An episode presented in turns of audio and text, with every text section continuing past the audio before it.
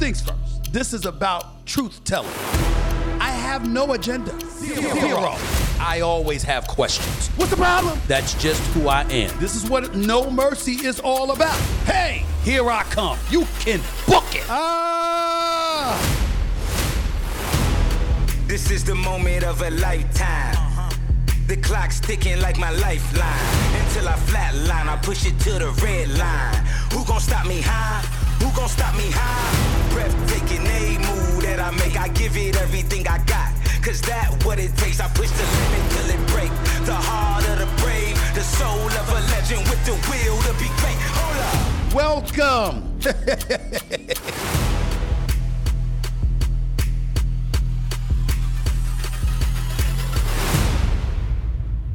Welcome. Welcome to the latest edition of No Mercy with yours truly, Stephen A. Smith, coming at you every Monday, Wednesday, and Friday, as I love to do. Let me get right into it because I'm not going to waste much time, ladies and gentlemen. I've always been a curious person, one who asks questions when I don't understand something. I'm just inquisitive like that. It's a quality that has served me well personally and professionally.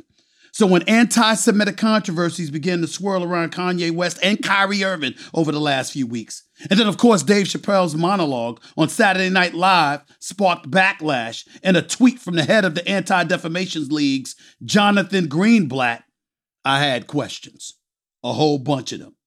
I knew I wanted to have a conversation with that man. I'm talking about Mr. Greenblatt. You might be saying, why, Stephen A? Why do you want to do that? What good is that going to do? Well, my response is, I hope a hell of a lot. Because whether you know it or not, there's a long history of Jewish involvement in the civil rights movement. A long history. In fact, I think a gentleman by the name of Rabbi Israel Sy Dresner, one of the earliest freedom riders in the 1960s, who was close to Dr. Martin Luther King Jr., just died this year at the age of 92. Did y'all know that? I didn't.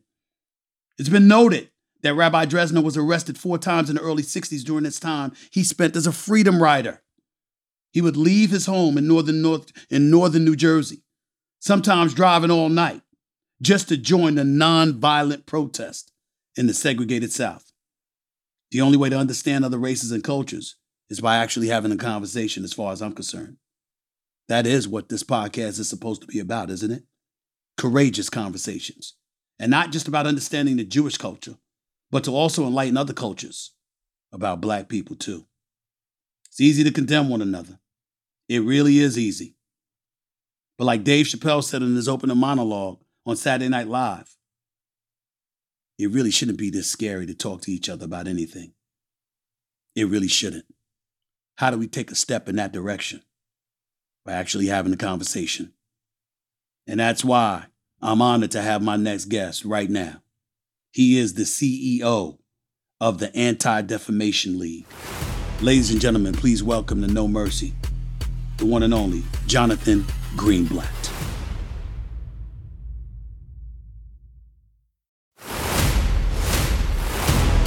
This is the moment of a lifetime.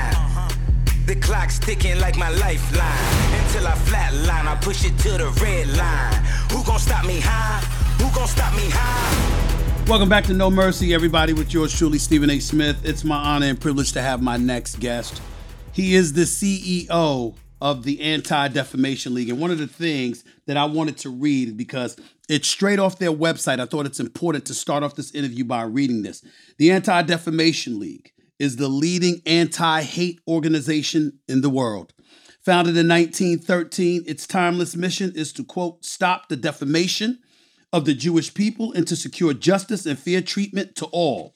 Today, the Anti-Defamation League continues to fight all forms of anti-Semitism and bias, using innovation and partnerships to drive impact, a global leader in combating anti-Semitism, countering extremism, and battling bigotry wherever and whenever it happens.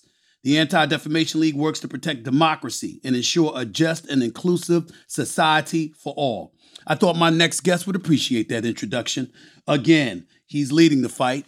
He's the leader, the CEO of the Anti-Defamation League, Mr. Jonathan Greenblatt. Welcome to No Mercy with Stephen A. How are you, sir? Good. So nice to be here. I'm such a fan. So it's really kind of a treat to be on with you, Stephen A. Smith. I'm not going to talk baseball. I'm not going to talk about the Yankees. Okay. You don't have to, I appreciate that. Thank you very much, because I'm very upset with them, Jonathan. We don't need to talk about the Yankees. I'm going to tell you, I'm wondering to see what Aaron Judge is going to do in the next couple months. That's what everybody's asking about. Yeah, everybody keeps asking about that. For me, Jonathan, just as an aside, because you're not here to talk sports today, but I got to tell you, since you brought it up, everybody's making a big deal. I know he's a stud. I know he's big time, but they need pitching. They need pitching, okay? I need star pitching. That's what I need more so than the bats, because the bats don't show up when star pitching is against them on far too many occasions in the postseason. But listen, I'm glad, and I'm so appreciative that you're here with me today, because this is a discussion, but I'd classify it as an education more so than anything else, because I wanted somebody from the Anti-Defamation League, you specifically, to educate folks about the kind of things that you're talking about, the kind of things that you've had to discuss and be involved with over the last several weeks in terms of us, Dave Chappelle, Kanye West, Kyrie Irving. And I just wanted to get into all of that. So first things first, describe to us, when you talk about anti-Semitism and the kind of issues that involve anti-Semitism in this day and age, express to us what your primary concern is in your own words. Well, okay. So before I jump into that, let me just set the context, okay, Stephen A. So sure. At ADL, as you said, you were kind to read our mission statement. We're the oldest anti-hate organization in America. We've been focusing on fighting anti-Semitism, racism, all forms of bigotry for almost 110 years. And we do it three ways. Number one, we work to protect communities. Number two, we advocate. And number three, we educate. So first, we work to protect communities. We literally track anti-Semitism and other forms of hate crimes. What I mean, we do that, and we track the extremists. We have about 2.5 dozen analysts who are tracking right-wing extremists, left-wing radicals, religious zealots, offline and online. And last year, we tracked 9,664 reported acts of hate. Mm-hmm. And we were able to focus on the fact that 2,717 were anti-Jewish in nature. When I say we focused on that, I have 420 full-time employees spread across 25 offices who investigate every report that comes in. We talk to victims, we talk to police, we talk to the community. And so last year, we've been doing this work for 45 years or so. Last year was the highest total of anti-Jewish incidents we've ever seen. And it was a 34% increase over 2020. It's triple the number of incidents, Stephen, that we had in 2015. And I'm talking about anti-Semitic acts of harassment, vandalism, and violence. So the police just track vandalism and violence. We also at ADL look at bullying, discrimination, harassment, things that might not get the attention of the law enforcement, but we track it. So I want to just lay it out there that last year was literally just in terms of actual incidents, things happening on the ground in Brooklyn, in Berkeley, all over the country, the worst we've seen in 4.5 decades. So, and then we don't just track it, we investigate. Like I said, last year we gave over 1,300 tips to the police.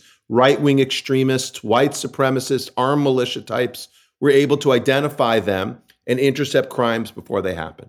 Now, when you say it's tripled over the last year, what do you attribute that to? The tripling of the anti-Semitism that you just alluded to in 2021. What do you attribute it to? The tripling's over 6 years. I think over number 6 years.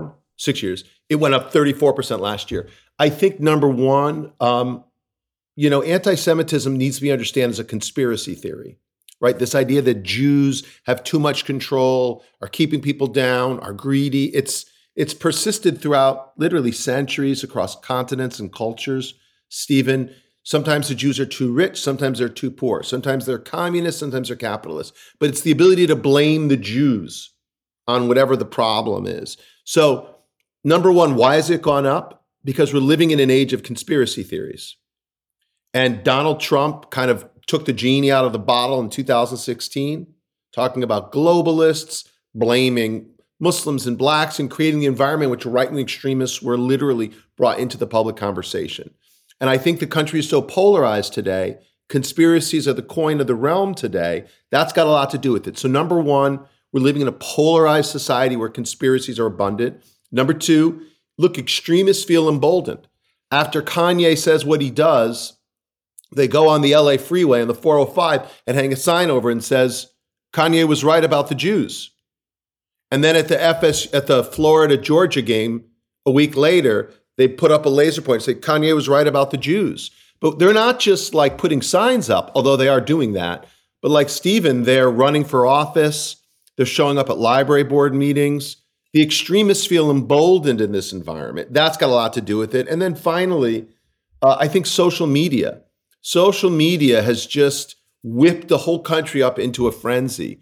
And the reality is that the social media companies, they're not responsible. And look, I'm someone who is optimistic about Elon Musk taking over Twitter, and yet we've watched the anti-Semitic incidents spike since he came, and less than half of them are now getting taken down than we had before. So the numbers are going up. We're the number one organization tracking it. That's a worry, number one. Mm-hmm. Number two, we do advocacy. We try to change laws in the courts or in Congress. We're trying to bankrupt the Proud Boys and the Oath Keepers right now.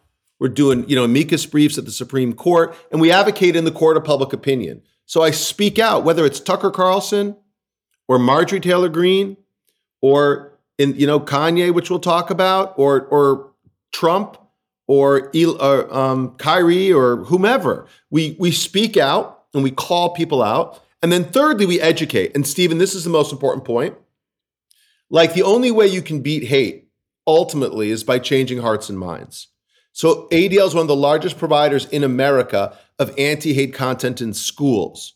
Last year, we reached maybe 4.5 million school children in school, not on TikTok, not on Twitter, but in classrooms where they're ready to learn. Mm-hmm. And ultimately, I don't believe in cancel culture. I believe in counsel culture. We got to bring people in. That's how we win.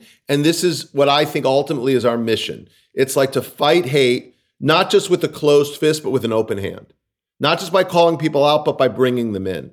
That's what we need to do. That's an incredible explanation, and I have no problem with it whatsoever. That's why I wanted to have you on, because I think it's important that the audience hears things like this. But indulge me for a second here, and we'll go down the list, because I'm going to go to Dave Chappelle first. And here's the reason why. You brought up the Proud Boys and the Oath Keepers. You brought up former President Donald Trump. You brought up elected officials with some of the positions that they've taken that one could argue has contributed to some degree to fomenting the level of hate and cynicism that has really permeated our society in a negative fashion, okay? You brought all of those things up. And then we get to a comedian. And there are a lot of people, Jonathan Greenblatt, that would say there's a difference here. And I want you to explain that, because when I watched Dave Chappelle, in the interest of full disclosure, I'm very, very sensitive from this perspective. I am not Jewish. As far as I'm concerned, when somebody talks about anti-Semitism, if you are a member of the Jewish community, you have an inside, understanding on that I may not know. And so to me, as long as, if you're offended, that's enough for me. It's enough for me. And I get all of that. But in the same breath, when I think about comedians like a Dave Chappelle doing an opening monologue on Saturday Night Live, and nobody is safe. Nobody is safe. Black folks get called out. White folks get called out. Jewish folks get called out, et cetera, et cetera. This was your quote. We shouldn't expect Dave Chappelle to serve as society's moral compass, but it's disturbing to see NBC, SNL, not just normalize, but popularize anti-Semitism. This is what you wrote. And I guess some people are asking, especially when you illuminate and highlight the facts that you threw out just earlier. Yeah. How does a comedian get lumped in there when he's there to make people laugh just telling jokes? Explain. So let's talk about that. And it's a good question. And I just want to start by appreciating what you said a moment ago about, like, when a Jewish person gets offended, that's enough for you, right? Yeah. Or at least when, and like, I feel the same way, like anti-Semitism. Just like I don't think anti-Black racism is just your problem as a Black man, it's my problem as a white man. Okay. Just like anti-Semitism is just my problem as a Jewish person, it's your problem as a non-Jewish person. These are all American problems that people use to try to tear at our fabric of our society. Mm-hmm. And I really liked, I'll just tell you what my friend Michael Eric Dyson, who you might know. Yes. Was on here a week ago. Yeah. Oh, sorry. So he had this great line in his, he has a piece in the New York Times today, and he says, you know, African Americans and Jews are passengers on the same ship facing the ferocious headwinds of bigotry and hatred. And I love that, because the reality is that our communities have so much in common, so much in common. But with that said, we're just living in this moment right now. So let's talk about Dave Chappelle. I give a very wide berth to comedy. I think satire is different than statements. We got to acknowledge that comedians often, again, they will take shots at all kinds of people, and their humor is very much derived from that. And I want to be clear. I don't believe that Dave Chappelle is an anti-Semite, and I don't believe that he meant to do harm with his comments necessarily. I mean, again, look, he is a genius. He's a comic genius. Yes, he is. And I get his style, and I know he pushes the envelope. But I think there are times when jokes kind of cross a line into offensiveness. And my friend Yair Rosenberg, who writes for The Atlantic, he said about it, quote, "It's not clear whether the bit is setting up a punchline or is just a punch. And whether Dave intentionally intended it or not, it very much felt like a punch, because he minimized, like in a very obvious way, in a very intentional way, Kanye West or Ye, his anti-Semitism, by claiming that the problem, right off the bat, Stephen, he said, the problem wasn't what Ye said.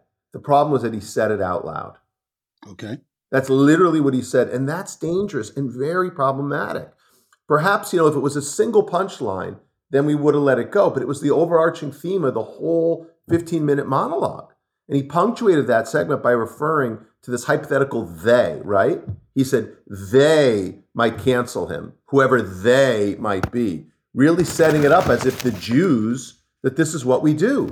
And, you know, when I say that it was popularizing anti-Semitism, look, I've got people on the far right like Marjorie Taylor Greene or Tucker or others talking about globalists or Jewish space lasers, George Soros, saying these Jews want a great replacement theory. And then I have folks on the far left talking again about like the Zionist state of Israel committing genocide and making other crazy claims, okay? And so you see anti-Semitism normalized, but it in the public conversation, Stephen. But what I said, what I did was because for me, it goes from being normalized to popularized when we're a punchline, when our pain is a punchline, when our trauma triggers laughs and no contrition at all. Now, if Dave Chappelle had used the same monologue in the rehearsal and Lorne Michaels had said, that's okay, I might have felt differently. But I think, as you probably know and has been reported, he didn't. He used a different monologue in the rehearsal because he knew this was going to be explosive. And this idea of Jewish people having a high degree of anxiety, Stephen, that is not some abstraction.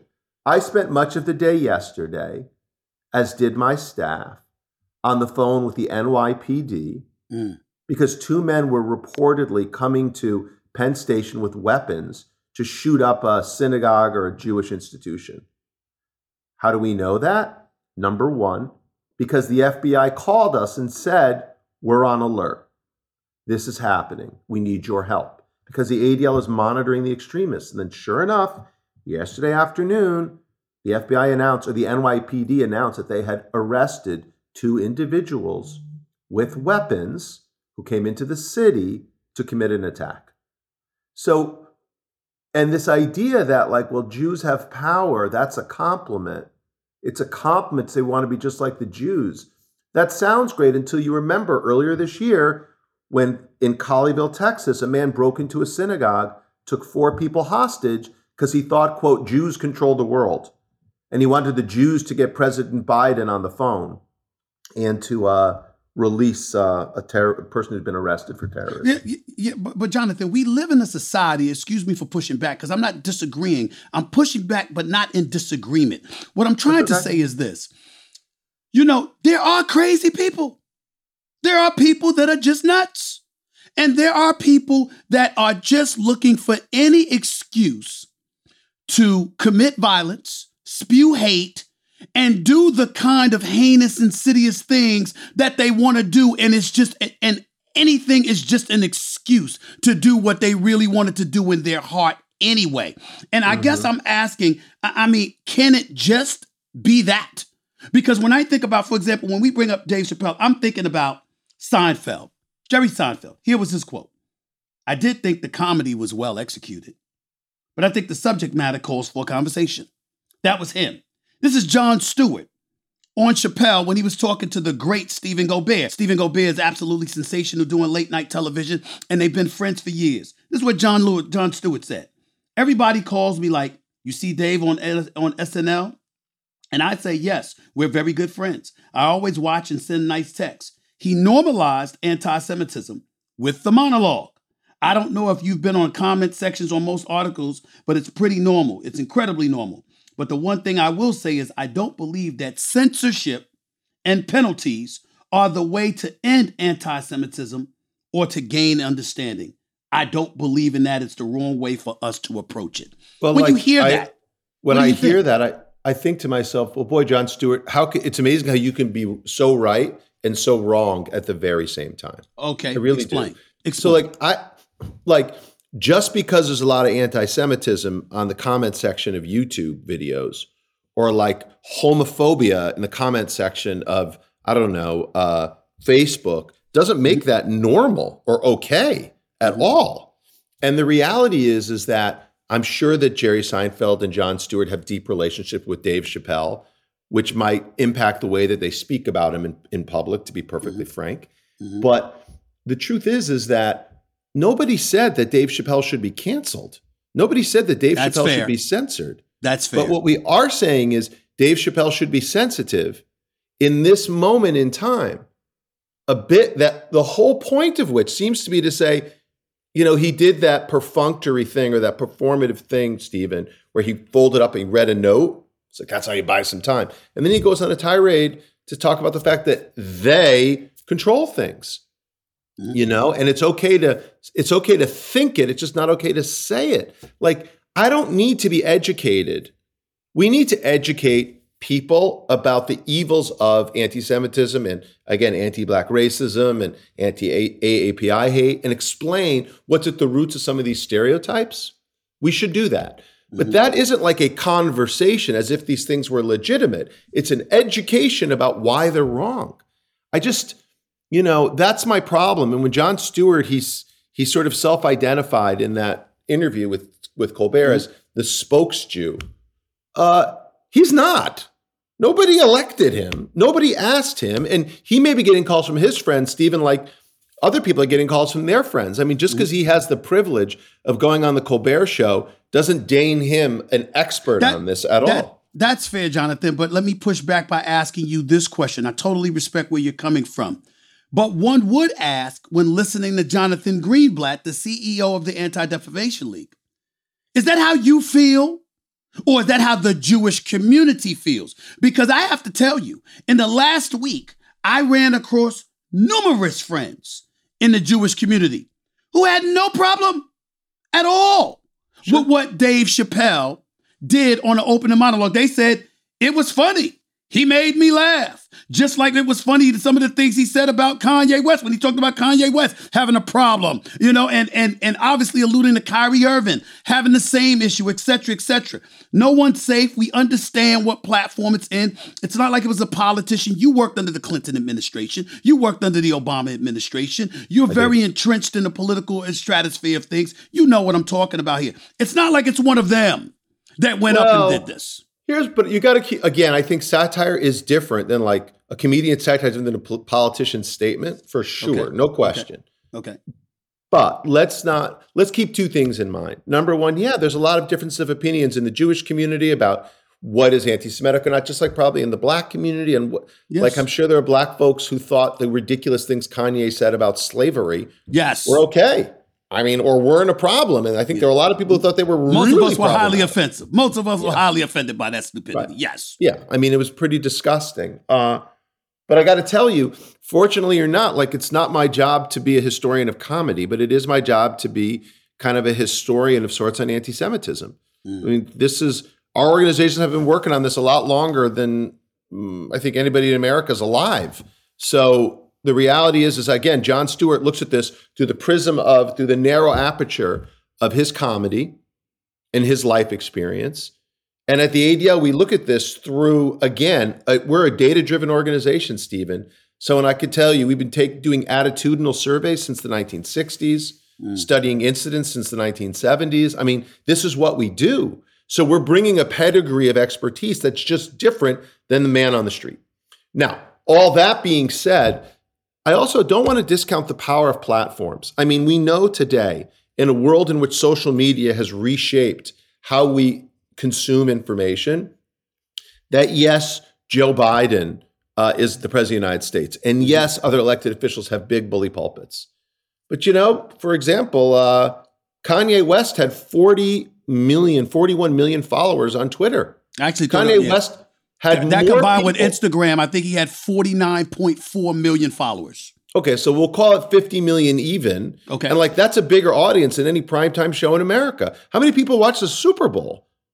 Like, do you know those numbers? I don't off the top of my head, but it's over 50 million, but I mean, it's over 50 million on a few occasions. Yes. So, I mean, yeah, exactly. Right. So, or like, you know, again, even Chappelle has a kind of, in a world in which our millennials, our Generation Z are listening to influencers as much or more so than electeds, because they're cynical about elected officials. We just shouldn't discount the power of those platforms. I don't think we can afford to. One of the other things that Jon Stewart, before I get on to the next subject, one of the other things Jon Stewart said that I wanted your response to, he talked about in regards to Kanye West. He said something Kanye West said on his tour. He got interviewed by 5 different people because the media model is arson and conflict. Hurt people, hurt people. I'm afraid that the general tenor of conversation that this country has is cover it up, bury it, put it to the outskirts, and don't deal with it. Look at it from a black perspective. It's a culture that feels that its wealth has been extracted by different groups. That's the feeling in that community. And if you don't understand where it's coming from, then you can't deal with it. That's what he said about Kanye West. Wasn't defending it, but he was rationalizing where he was coming from when he said what he said. What do you have to say to that? Look, in my job, I travel the country. I talk to people coast to coast, big cities, small towns. And I definitely have people say to me that they feel legitimately afraid of immigrants who are stealing their jobs, or legitimately afraid of Chinese people who are spreading the Wuhan flu. And it's valid. This COVID is spreading, and it came from China, and they feel truly, sincerely that their apprehension and their aversion toward Asian American people is rational in that context. It isn't. And so when we say hurt people, like, I don't think that my trauma as the grandson of a Holocaust survivor legitimizes me expressing bigotry toward another community. I don't buy that. I think that's what, George Bush called the soft bigotry of low expectations. I think we should expect more from one another. If we're all committed to this place called America, to this multiracial, multi-faith, multicultural democratic experiment, we can treat each other with a modicum of respect.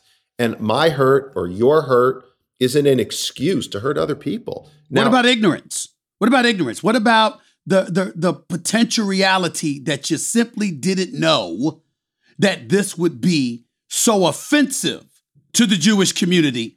And then you later discovered it from Jonathan Greenblatt and others that it was offensive. And so that gave you cause to pause and obviously to reflect on things. What about that, Jonathan? Entirely plausible and fair, which is why, again, we ultimately believe that education is the crucial element in fighting hate. Look, man, you can't do it. We'll never have real safety if all we have is security. We need security and solidarity. Mm-hmm. So yeah, we got to protect the synagogue before 2 people attack it. Coming out of Penn Station with semi-automatic weapons. But we also need solidarity. And solidarity means being with other communities and understanding one another. Mm-hmm. And education's got to be mutual. It's not just me telling you, it's me listening to you. And all of us, I think, Stephen, expressing a degree of grace and a measure of forgiveness. Mm-hmm. Because I just think we need to embrace one another, not reject one another. Now, that's not going to stop me from calling it out. Mm-hmm. Don't get me wrong, mm-hmm. right? I'm not going to go easy. Oh, he just didn't know better. Right. But like again, I've built great relationships with people like Nick Cannon mm-hmm. or Myers Leonard or any number of other individuals. Think about what happened with who found themselves in dicey situations because of things that they said about the Jewish community. Yeah, and then guess what? So I may call them out, but then we Nick's a close friend. Mm-hmm. Or I think about what happened with Whoopi Goldberg earlier this year when she made some comments about the Holocaust.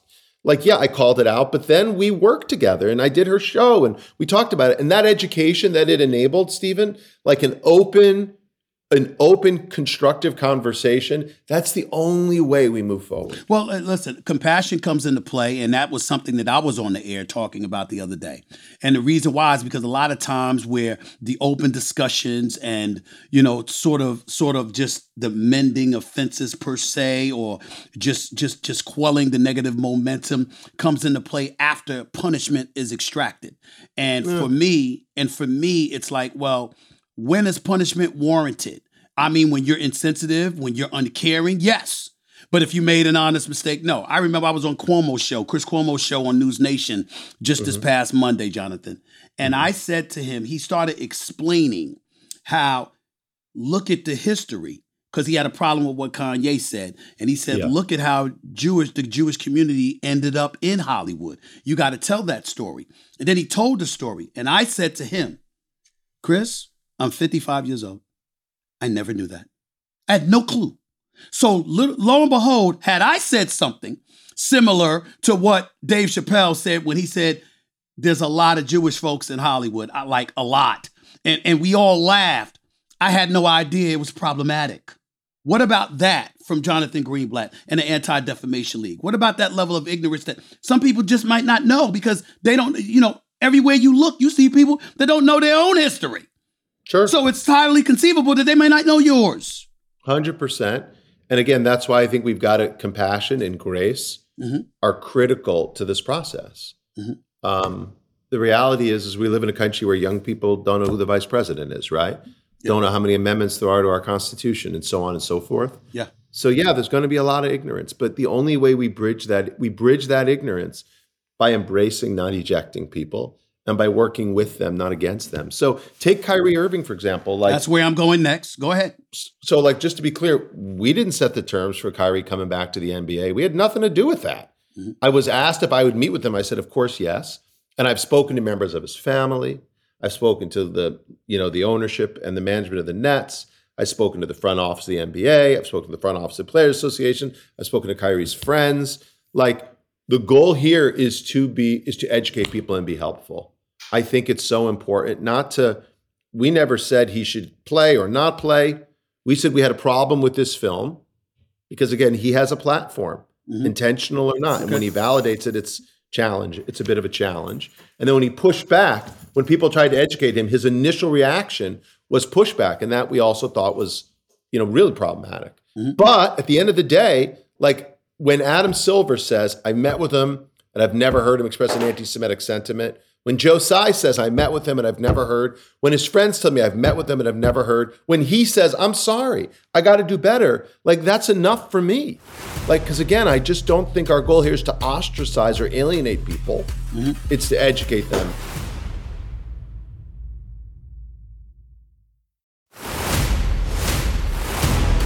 This is the moment of a lifetime.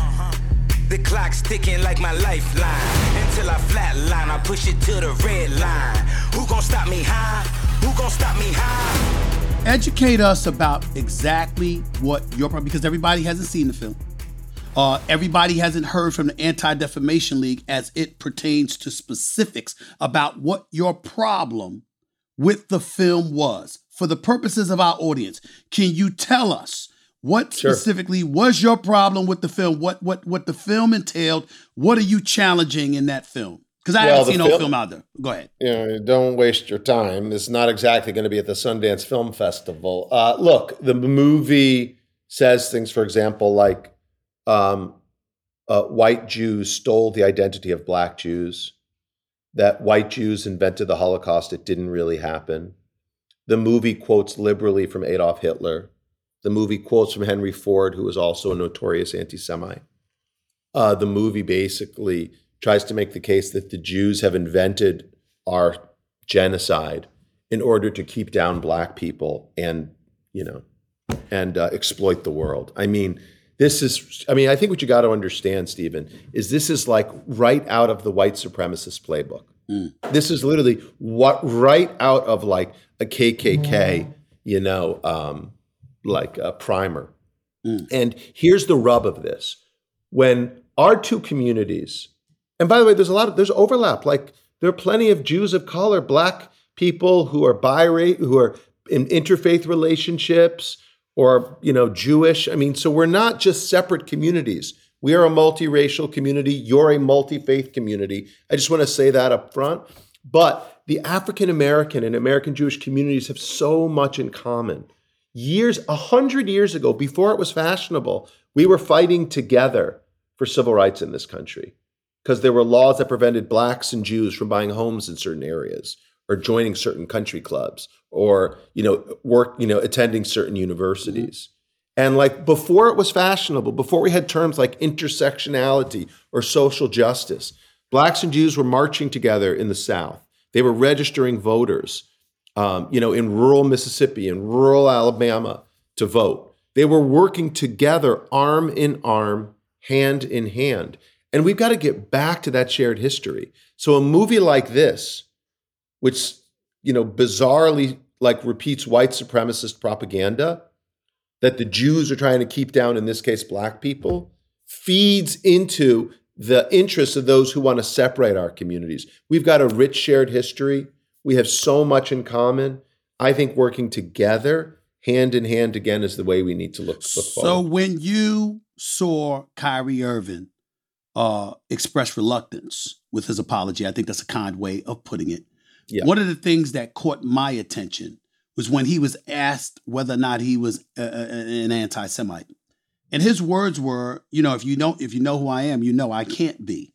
And it harkened me back to what Malcolm X had once said back in the 60s. He talked about, you know, the African nations and the Arab nations, and he talked about how black folks were original Jewish folks. So to be anti-Semite would be to be against yourself. And that's not something that he is, nor does he believe any black person could be.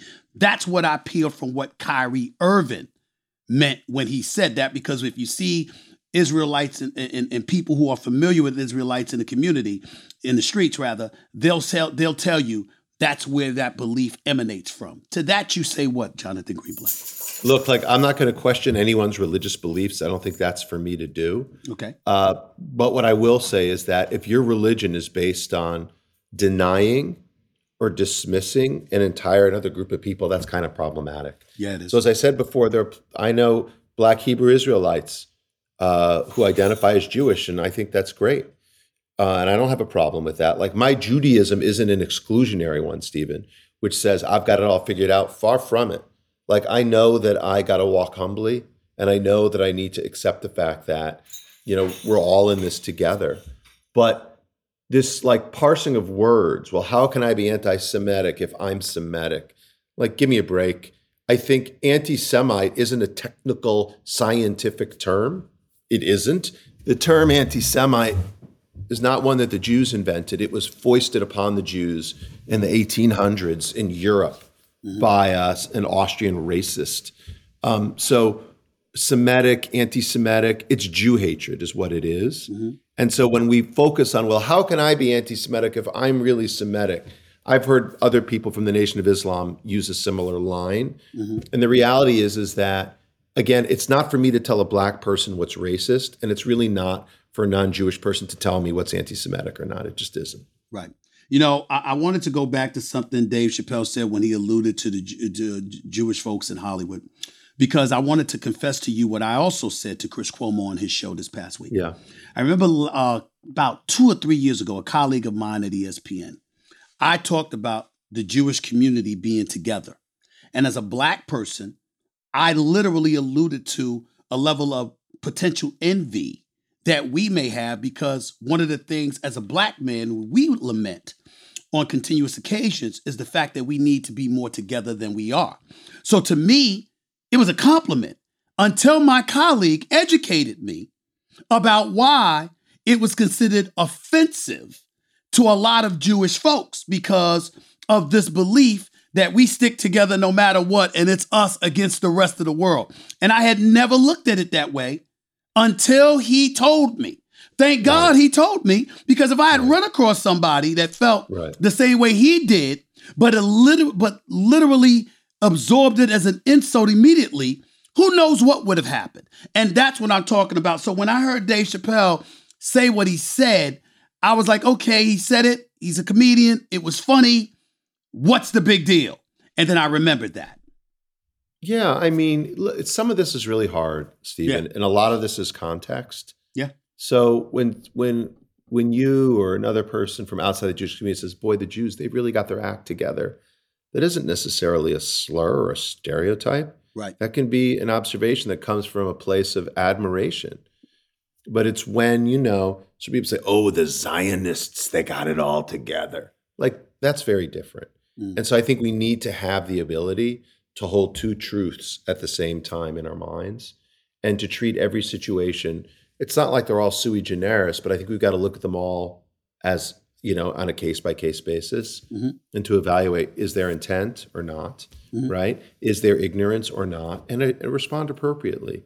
Look, I don't think the way the ADL approaches these things at all is a hammer nail. Like the only thing we have is a hammer, so everything looks like a nail.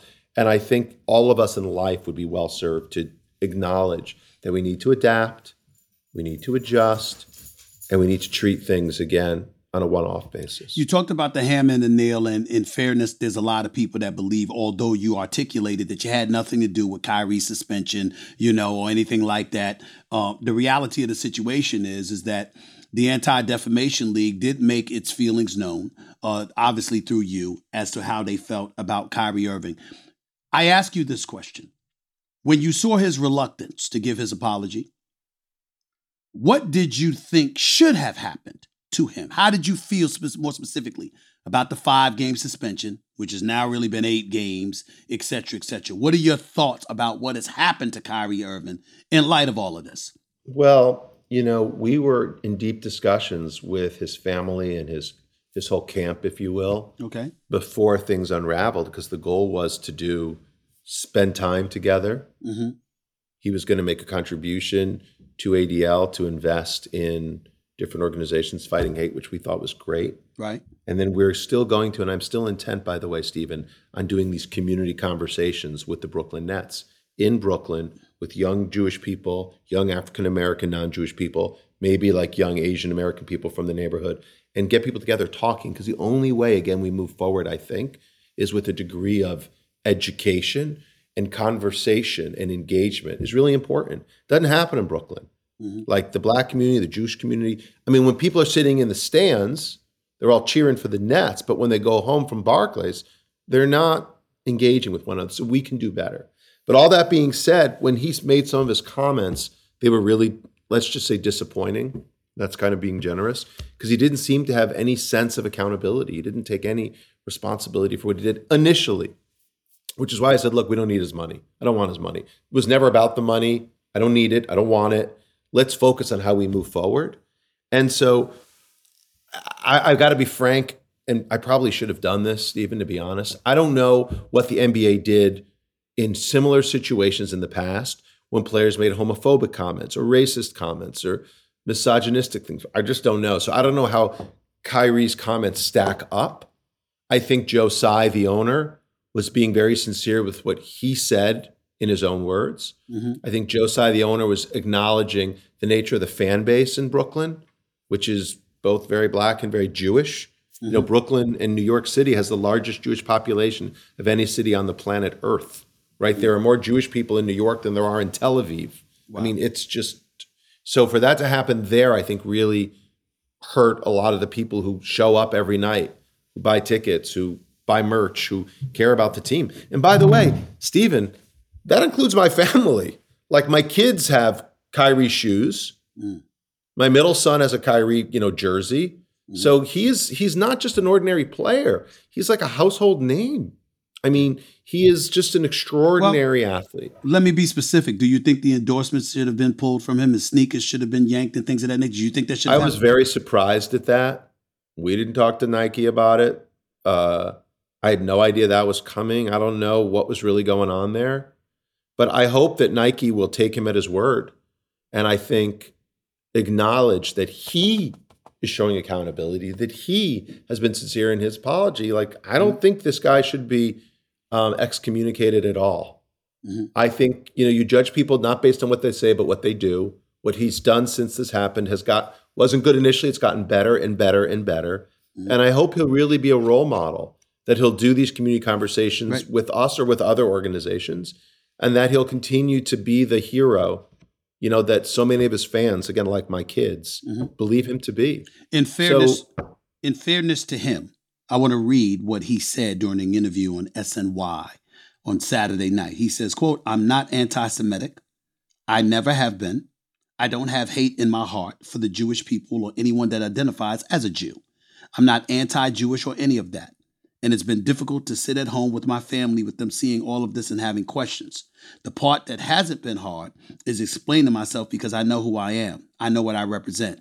But I think the difficult aspect is just processing all of this, understanding the power of my voice, the influence I have. I am no one's idol, but I am a human being that wants to make an impact and change. In order to do that, I have to live responsibly and set a greater example for our youth, for my generation and the older generation." Jonathan Greenblatt, is that enough of an explanation for you? Absolutely. I think there's a sincerity to that and a genuine to us that I really appreciate. We're all human. We all make mistakes.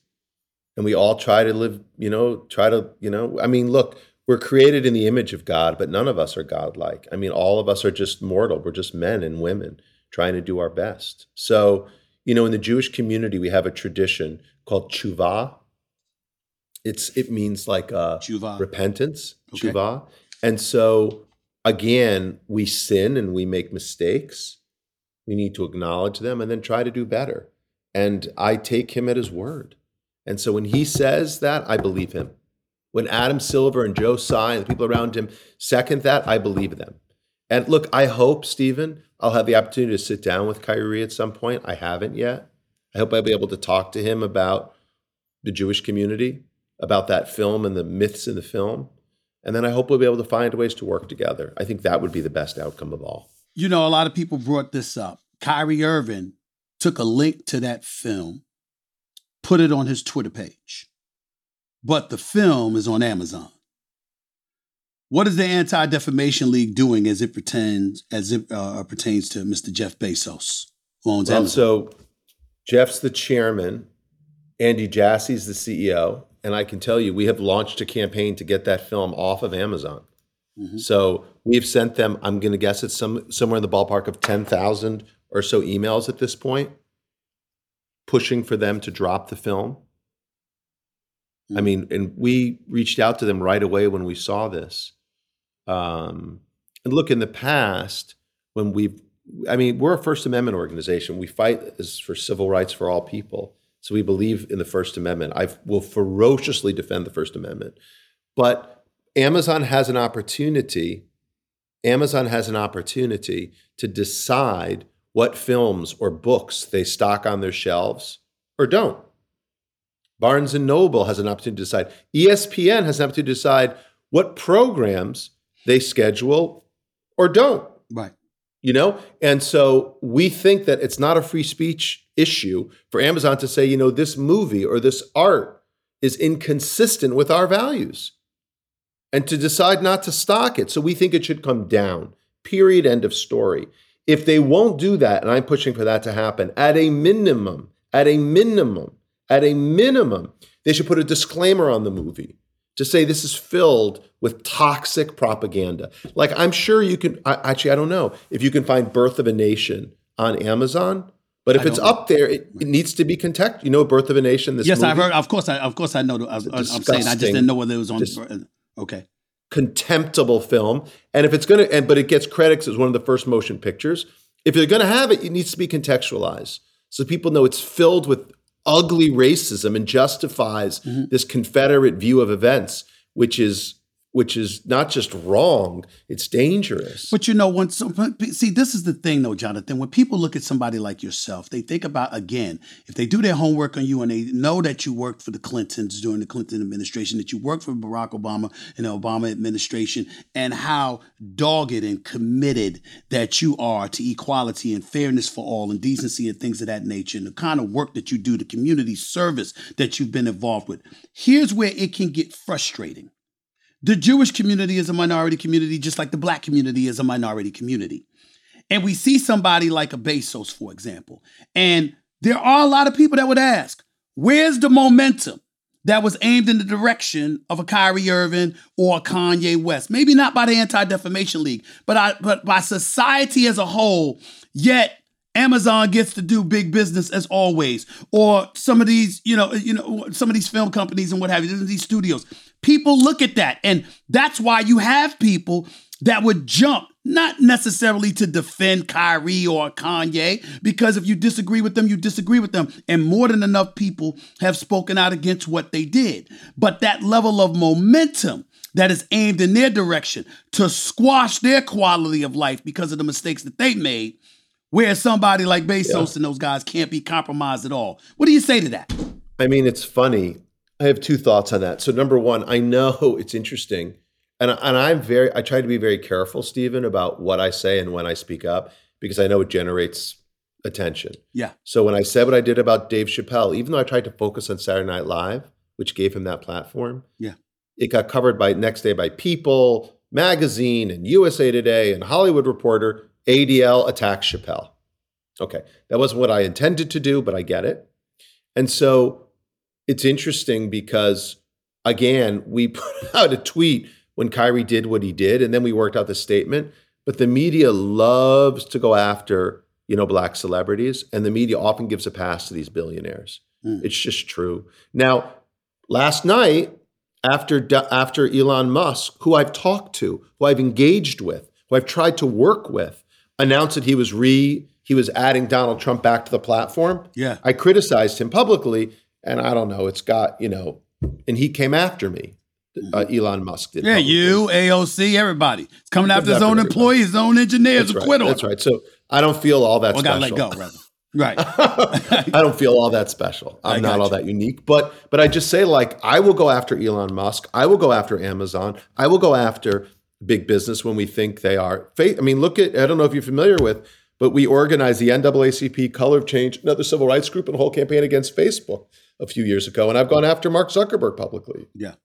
But it's fair to ask, where's the rest of, the press? Where's the public outrage? I can't speak to that other than to say, we're not going to relent. We'll call out people on the right and the left. We'll call out people in business or politics or culture. Our job is to fight anti-Semitism and all forms of hate, not to pull our punches. And, and I want to make sure that I ask you this question as well, because I want to know if it's okay to say this. People need to be careful, particularly in this day and age, and with what Dave Chappelle did with his opening monologue and what have you, and your reaction to that.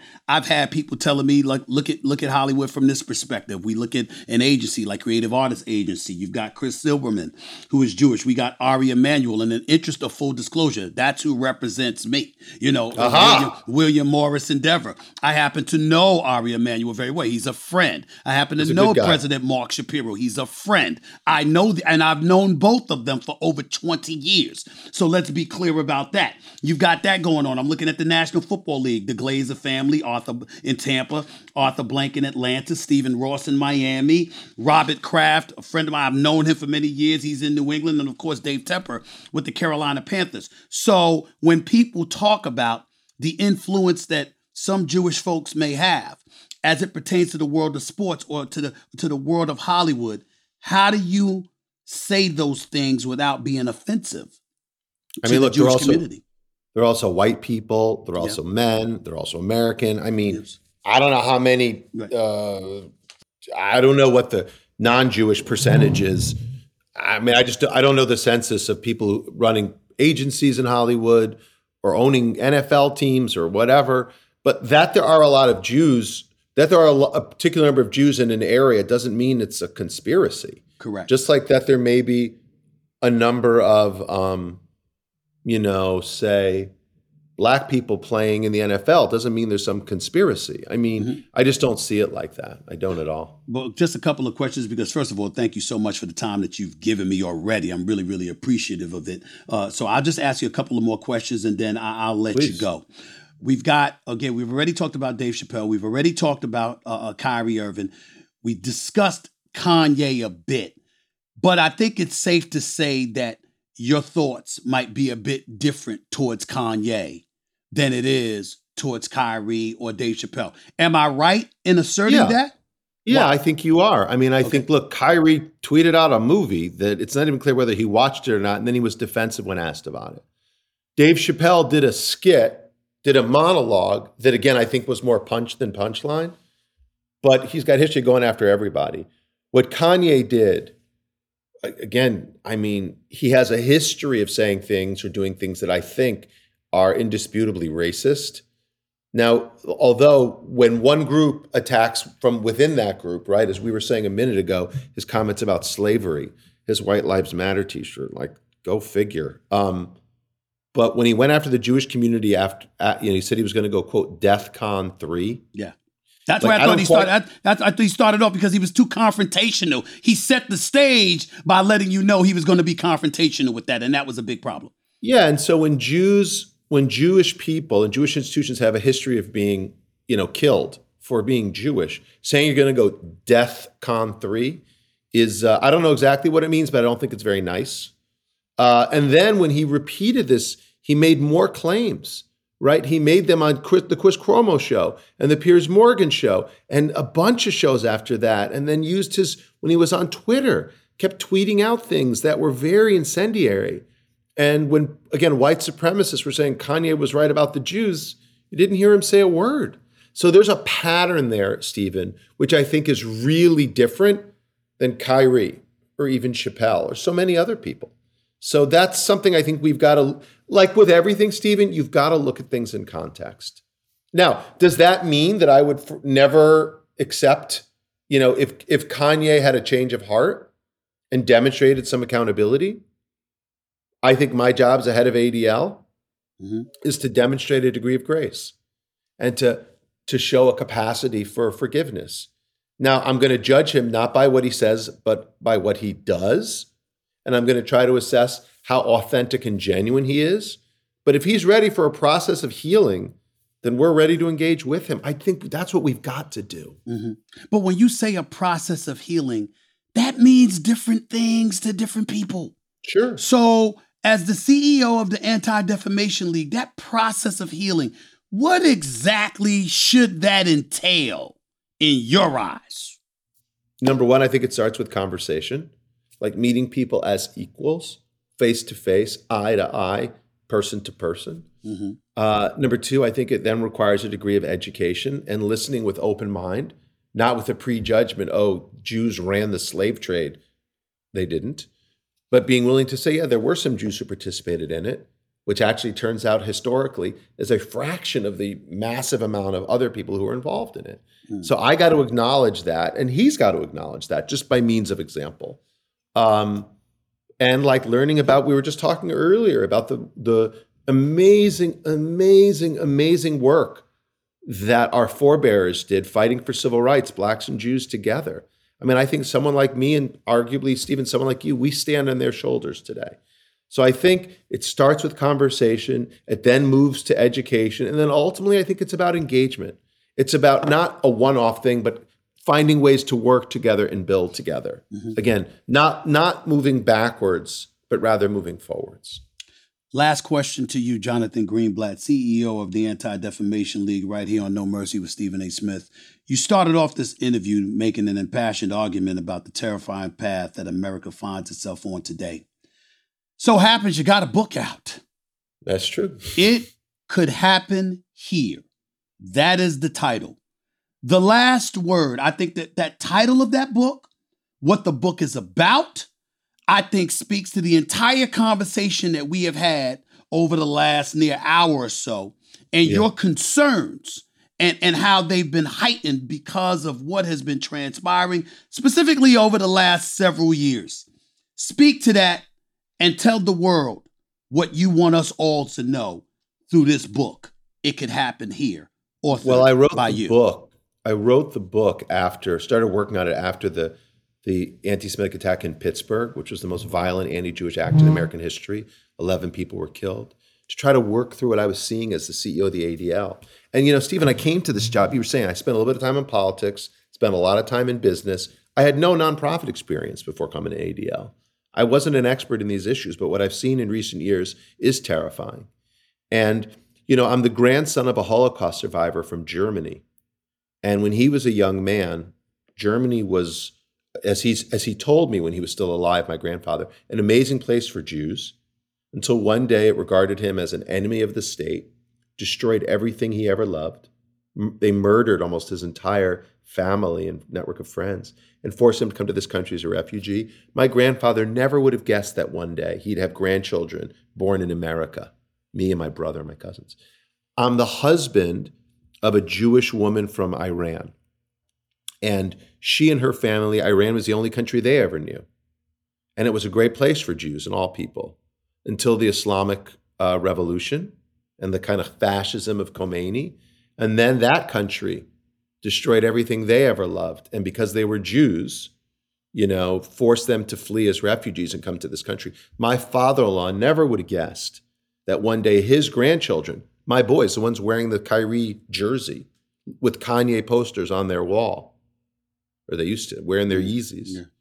That one day they would be born in America. My grandfather always thought his kids, grandchildren would be born in Germany.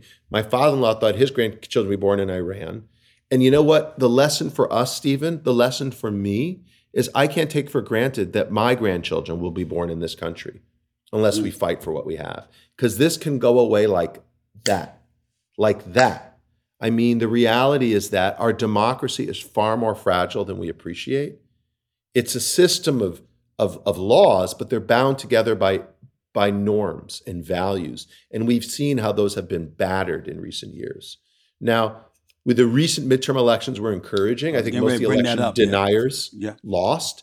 But like democracy, you know, to put it in a sports metaphor, democracy is not a spectator sport. You got to be on the field ready to play. Did you give Obama that line? When he gave that line in 2016 at the Democratic National Convention, were you the one that gave Barack Obama that line? It's not a spectator sport. You got to be in it. Was that you? I didn't. Don't give me the credit. He's got way better speechwriters than me. Right. But it's true. Like, you got to get on the field and be ready to play ball, whether you're a young person or an old person, whether you're black or white, Jewish or Christian, whatever you may be. And that's perfect. That's super germane to why I wrote this book, because I wrote this book because I've had a wake-up call. We all need the wake-up call. Mm-hmm. And we all need to be ready to get on the field and play. Yeah. Every one of us. Well, listen, I appreciate your time, man, and I thank you so much. The only thing, if I may, that I would say to you is that in the process of feeling this insatiable need to educate folks, because we all need to be educated, just understand that in a lot more situations than people realize, we really, really don't know. Really, really don't know. And when you come at folks with, you don't know, so let me tell you, that's entirely different than saying you should be condemned for what you've said or done. Now, in some cases, of course, it's appropriate. You know what you just articulated.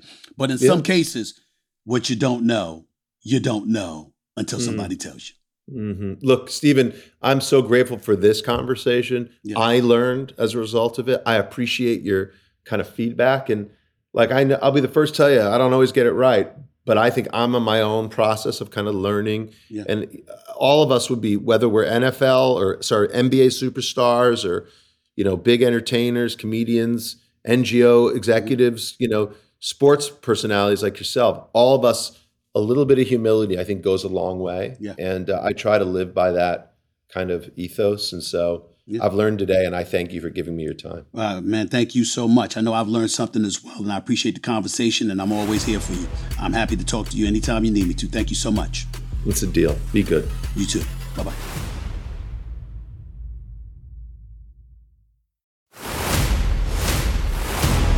This is the moment of a lifetime. The clock's ticking like my lifeline. Until I flatline, I push it to the red line. Who gon' stop me high? Who gon' stop me high? That was a fruitful conversation, to say the least. Thanks again to the CEO, Jonathan Greenblatt, of the Anti-Defamation League. You can't say you didn't learn after a conversation like that. More importantly, you can't say you don't know if you were truly, truly listening. I'm not going to sit up here and spend an exorbitant amount of time, really not much time at all, because I think the way we ended that conversation is the appropriate way to end it. Jonathan Greenblatt talked about us coming together, talked about more conversations needing to be had, getting to know one another, being receptive to what other people have to say, and enlightening our society, prioritizing peace and love more so than hate and violence. That's what he's talking about. That's what his fears. How many times did he snap his finger and talked about our democracy, our freedoms, our liberties? It could be going like that. Clearly, it's a real fear he has. Clearly, he ain't making it up. You heard the facts he spewed. You heard about how things have gotten worse over the last 6 years in terms of hate crime in America. He brought up white nationalism and how some of those views have really infiltrated a lot of the rhetoric of hate that we see spewed over social media and beyond. He's concerned. And you know what? So should the rest of us, particularly when we see what's transpiring, whether it's with the 45th president running for the presidency again, whether it's Elon Musk and Twitter, whether it's violence or potential violence being nullified and negated by the FBI that was aimed at synagogues in the Jewish community. It's a concern. And you know something? It ain't a Jewish concern. It's a human concern. Humanity is regressing. Our level of sensitivity to our fellow men and women is regressing. In order to do something about that, it's not up to the Jewish community. It's not up to the black community. It's not up to the white community. It's up to all of us together. Essentially, that's what Jonathan Greenblatt was saying. Not only do I not disagree with him, I actually have to take a moment to thank him just for the conversation. That is where it all starts, after all, with conversation. Thank you, as always, for your time. Thank you for listening to No Mercy with Stephen A. Smith, coming at you every Monday, Wednesday, and Friday. Deeply appreciate you. Wouldn't be a me without you. I know that. And as I think I've shown yet again, regardless of my sports background, you don't have to know sports to know mercy. If ever there was a time when that saying was appropriate, it certainly is now, immediately following that conversation. Until next time, everybody, peace and love. This has been a presentation of Cadence 13, an Odyssey company in association with Stephen A. Podcast Productions. Episodes of No Mercy are available now for free wherever you get your podcasts.